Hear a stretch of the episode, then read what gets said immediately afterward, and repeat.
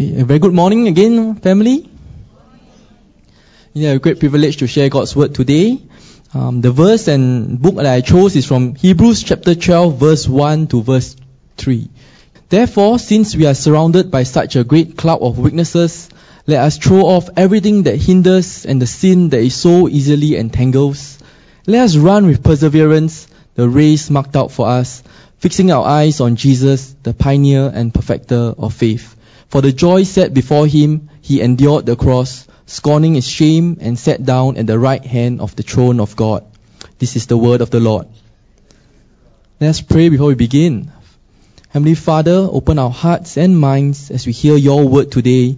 Use your word to challenge, to convict, and to live so that we can live for you. In Jesus' name we pray. Amen. Just a quick question before we begin. How many of you have heard about this website, Christian website called Salt and Light. No, not salt and pepper, salt and light. Okay, I see more hands than the first, uh, first service in the morning. And indeed, as I was preparing this sermon, some of the articles really spoke to me, and, and one of them was on 2nd October. It's a title named, Is it a waste when a young man dies? Okay, can I repeat? Is it a waste when a young man dies? Three um, young people was highlighted. Harold Tan, age 21, Andrew Hui, 32, and Elliot So recently passed away. And the article really just highlights their life and their stories. Elliot wrote in his goodbye message, Please feel at ease for me. I'm resting peacefully with God because of what Jesus has done for you. And I really hope I can see you there with God when the day comes. Andrew Hui organized a Thanksgiving service and even mustered all his energy to issue an invitation to anyone who wanted to know more about the joy of eternal life. He said to YMI, another Christian website, I want to encourage people to trust in God during the darkest point of their lives. Hours after the party, he took his last breath. He was only 32 years old, a year older than me only. Harold, who was the youngest of the three, mentioned by Salt and Light, is also a youth in Mo Methodist Church.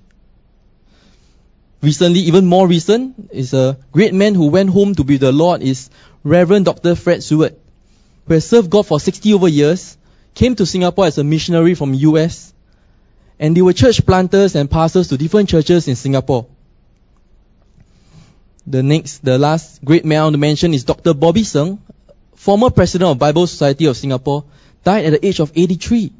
Dr. Sng was highly involved in many boards of the parachurch organization in Singapore. These are indeed great men of faith who have finished the faith race well. Personally, I do not know any of them. I wish I did. Because they have inspired me and encouraged me to run my race and to run it well. I wish I could read out all the articles and stories, but of course time is a factor and limitation for me. But I hope that you can go back and just Google them and read them to be encouraged, to be inspired by their stories and their life. The Bible also gives us great examples of this crowd, cloud of witnesses. In Hebrews 11, we have Abel who brought a better offering than Cain. By faith, Abel was commended as righteous when God spoke well of his offerings. Enoch was taken from this life so that he did not experience death. For before he was taken, he was commended as the one who pleased God. And without faith, it's impossible to please God because anyone who comes to him must believe that he exists and that he rewards those who earnestly seek him.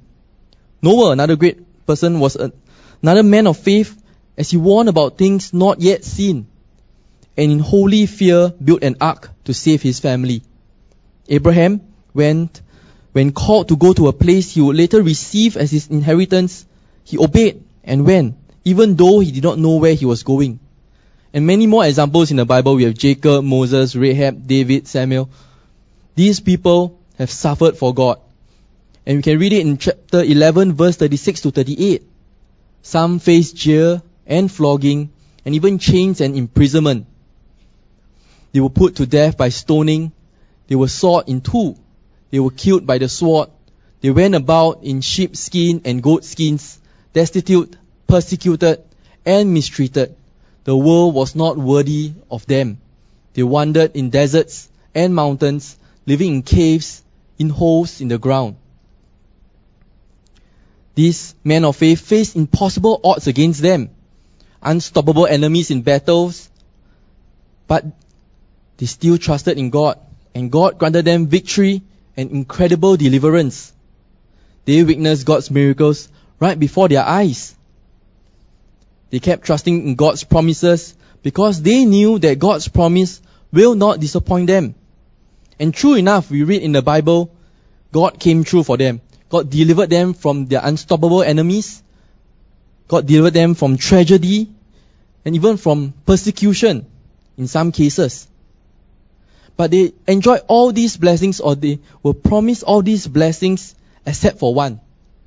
For one of them, none of them enjoyed this. None of them enjoyed. Because all these great men did not see the standing of Jesus. They did not see that, Jesus died for their forgiveness of sins, for their sins. And we see that in verse 39, yet none of them received what had been promised. None of them get to see the Messiah on earth who died on the cross and was raised to dead, raised from the dead. Likewise, I mean, you and me, you look around, we didn't see Jesus on earth. We didn't see the physical human side of Jesus. But what we see is God's pieces of His plan. We see the process. And that's more than the people in Hebrews chapter 11. Therefore, when we put our faith in the Lord Jesus, we will never be disappointed. So as followers of Jesus, we see in Hebrews chapter 12, we have this great cloud of witnesses that is telling us we can do it as we have Jesus in our life. The word witnesses is not to say that these saints are merely watching us from far, but to say that they are near enough for us to watch them. Let me repeat, these saints are not merely watching us from far, but near enough for us to watch them. We have to look into the crowd and realize that every one of them has finished the race, and then we are reminded it can be done, we can do it, so can you. And that's their reminder to us. That's their encouragement to us that it can be done, it can finish well. If they can do it, if we can do it, so can you. They stand from the, the, the stands and encourage us, new, new people, encourage us to run the race. And so as we look at them, as we, as we see examples of their faith and their perseverance, we see that actually they have been through a lot. They have been through under every imaginable circumstances. For example, there's John the Baptist with his strange diet and bizarre wardrobe, and he finished well. There's John Mark the quitter, who ran when Jesus was arrested, and he finished. There's Mary the prostitute, and she finished. Stephen, who was hated and stoned, he finished. Peter, who denied Jesus and was crucified upside down, he finished. And obviously there were people that I just earlier on mentioned in the sermon. There's Elliot, Andrew, Harold, Reverend Dr. Fred Seward, and Dr. Bobby Sng, who I've just mentioned. And also people who you know, who are close to you, your loved ones, who you have seen fighting that, that the race, finishing well. Your, it could be your friends, it could be your family members, grandparents, uncle, aunties, people you know so well and so close to you. So the question is today is, how can we run this race and finish well? How can we do that? And the Bible states three things for us to run and finish well. The first is throw off everything that hinders and the sin that is so easily entangles.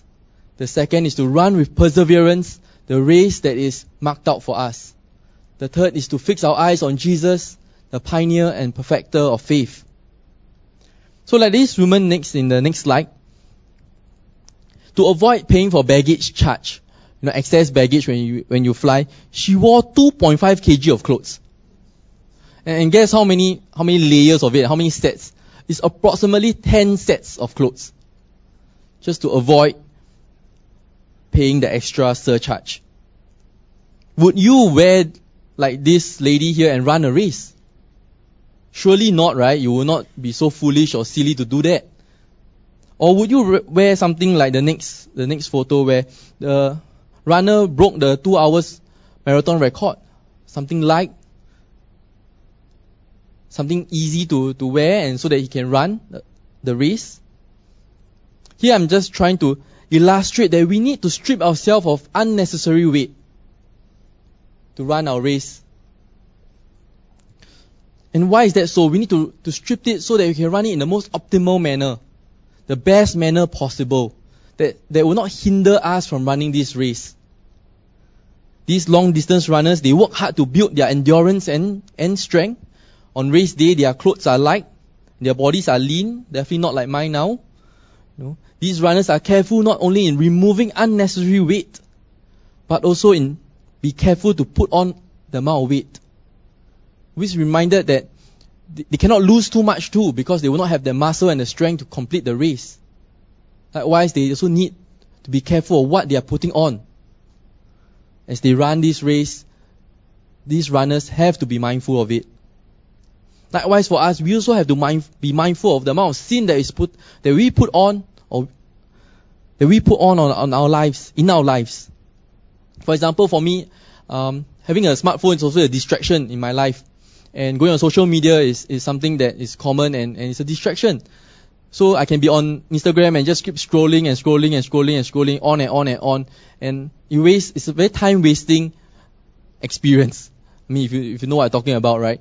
Um, we've been on it, the younger ones, we're always on it, um, to be connected.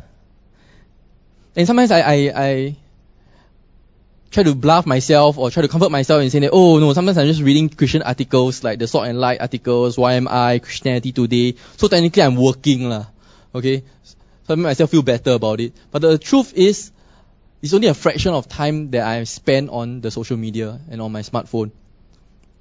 So I, what I decided to do is I decided to activate s- screen time. So basically screen time works that you can, you can set it that the total amount of time on social media is limited. So for example, I limit myself to 45 minutes in a day, a combined time. Um, so when the time is up, after 45 minutes, be it where I spend on Facebook or on Instagram, the app shuts me out from it.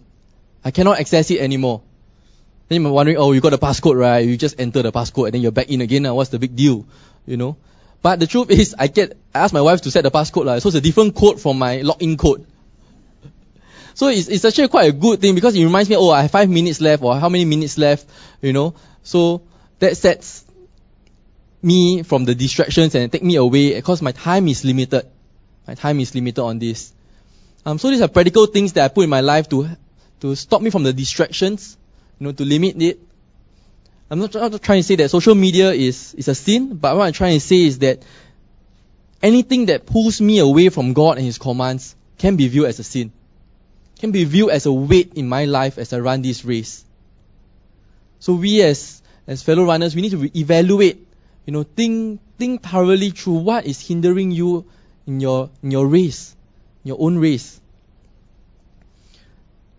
So for example, social media can be disguised as something good or beneficial for us at the beginning. You know, to be connected, to reconnect with long lost friends, to know what's happening um, in, in society today. But it also can divert us from our relationship with God. So we should be, really be careful on it. And I'm sure there are many more other examples in your life that you can connect with, you can think about. So to put it simply, we should be careful not to accumulate too many things in life. We should be extra mindful to not allow devices or gadgets to distract us from what's truly important in life. So putting away these things are important and, and that's the, the, the step and the thing we need to think about. But the second thing is to run with perseverance. It's an action that requires effort. No runner in a marathon or triathlon can expect to win without determination, without endurance, or even without pressing to the end despite the difficulties. There will be difficulties in the race. The idea of endurance is used several times by Paul. In Philippians 1:30, it refers to his suffering. In Colossians 2:1, to his striving on behalf of the Colossians. In 1 Thessalonians 2:2, to the opposition he encountered in the preaching of the gospel. And in 1 Timothy 6:12 and 2 Timothy 4:7 to fight the faith. Both the writers in Hebrews and Paul calls us to run the race with endurance. we need to know that this race is not an easy race. Christianity is not an easy path, but it is a race that is set out before by God to us and for us. It's actually also a personalized race if you see it that way. His path that He set before you is for you and you alone. So don't look around and, and oh the other person and start comparing. So if you really want to compare the path ahead of you, compare it to the Lord Jesus Christ Himself. Because each of us have a path to run that God has set out for you and you. It might be slightly different from your spouse, your family, your friends, your fellow church members. So I pray that you don't look left and right, but focus on the path ahead of you. Because it's an individual path that we are all called to run. So to do so, we, we need to start with the renewing of our minds. And that starts the process of it. Because are we willing to put in effort and determination to run this Christian race? So we need to ask ourselves these questions. How rugged is your determination to run this Christian life? Are you willing to take up the cross and follow Jesus no matter what the circumstances and situations you are in? Or are you a fair weathered friend to Jesus, wanting only his blessings but not to suffer for him. Thirdly, after the re- to renew our minds, we need to fix our eyes on Jesus. Which also can be translated as looking to Jesus. It implies a definite looking away from others and directing our eyes to Jesus. So for example, are you able to look at the screen and at the back of the either the sanctuary or the cinema door at the same time? Definitely not. You can't look at both places at the same time. Simultaneously, you can't do that. So we are asked to fix our eyes to focus on Jesus and Jesus alone and not to fix on two locations at the same time. Also in my research, as, as I was looking through this, this topic, the, the writer in Hebrews wants us to focus on Jesus to highlight the humanity of Him. He wants us to highlight that because Jesus was human when he went to the cross. He suffered for us. He felt the pain, felt the humiliation, he felt all, all these things that we will feel. So if we need a target to focus on, why not we focus on Jesus? Which is the perfect example of humanity. He himself, in his human form, suffered all this so that we can just fix our eyes on him and him alone. At times when you are, you are tired from school or from work, we all look forward towards a break, right? A long weekend, a, a, a trip on a holiday, a nice exotic place. And the writer in Hebrews also know that his readers will lose heart, will be tired, will be weary, will be discouraged. In our lives today, maybe it's a tough situation at home. Uh, a family member needs long-term care. Uh, children are getting more rebellious and ruder their grades are failing, you worry that they are mixing the wrong company, like the, in the video, the youth video that was shown just now. Parents with young children are perpetually tired. You, know, you ask them, how are you feeling? Oh, I'm tired. Their holi- holidays are coming or even here and they worry and they are stressed for how to occupy the, tr- the time of their kids. How to keep them occupied and engaged. With all these things happening and then we call out to God, God, where are you? You know, and it seems near, mere impossible. It seems hard to hear from God because we don't hear a single word from Him. And in these situations, fixing your eyes on Jesus is tough and even near impossible. But my prayer is that is today as you hear the word and you witness that cloud of witnesses in your life, may you be encouraged, may you be lifted up as you turn your eyes on Jesus, may I just ask for a, for a practical thing as you come in either to the sanctuary or to the cinema hall, where are you looking at? What's the first thing that you fix your eyes on? Is it your usual seat? Or in the, in the cinema or the sanctuary, is it where the aircon vent is because you don't want to sit somewhere that is too cold? Or too obvious, you know, you want to come in and come out. You know, where do you fix your eyes when you first enter the sanctuary or the cinema? Can I ask that you fix your eyes on the cross? Be the sanctuary, the wooden cross, or in the cinema, the, the cross that is in front of you. Fix your eyes on that because that will allow God to speak to you and refresh you in this in this time in the situation that you are in. Today as we partake Holy Communion later on, it's also an opportunity for you to fix your eyes on Jesus, to allow Him into your life, to allow Him into your situation, and just truly depend on Him totally. In ending is, I would like to show an old video. Um, some of you might have watched it before. It's about a father pushing his son as he runs marathons or triathlons. His name is Dick Hoyt. Indeed, this uh, touching and inspiring video about the father's love for his son to run the marathons and the triathlons and but God's love for us is, is bigger than the father in the video, Dick Hoyt. And indeed, there are many lessons to learn from this video, too many to list. But one thing that really spoke to me was if you can remember how did they end their race? How did they end their race? If I were to run a, a marathon or a triathlon now, or even 2.4, I think when I run, I will collapse, or my tongue be touching the floor, or you know, it's, it's tough. But they end strongly, they end well. They end victoriously and, and triumphantly, and it's celebrated when they end.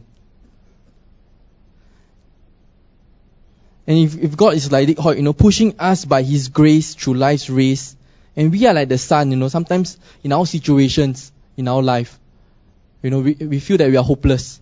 We feel that, you know, we are in the pits. You know, where is the light at the end of this tunnel?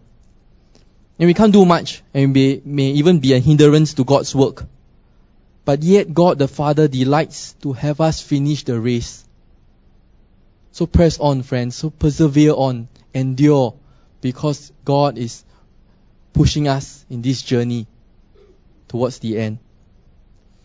So to end, I think we need to read out, the, we would like to you to read out this affirmation of our faith. One, two, three. As we continue this race of life and faith, let us remember we have a cloud of witnesses cheering us on. Let us run this race with as little cumbrances as possible, remembering that this individual race requires determination and endurance. And finally, let us run this race fixing our eyes on Jesus, the pioneer and perfecter of faith. Let us pray. Loving Father, as we run the race that you have set out before us, help us to run with the endurance, Lord. Help us to run with the determination. Help us to run with the love that you have given to us. That we will push on, we will persevere, and we will fix our eyes on Jesus as we run, Lord. That no matter the situations we are in, our eyes are just locked on to Jesus knowing that He is the perfecter and the author of our faith. So, Lord, help us, Lord, in this journey of our faith. In Jesus' name we pray. Amen.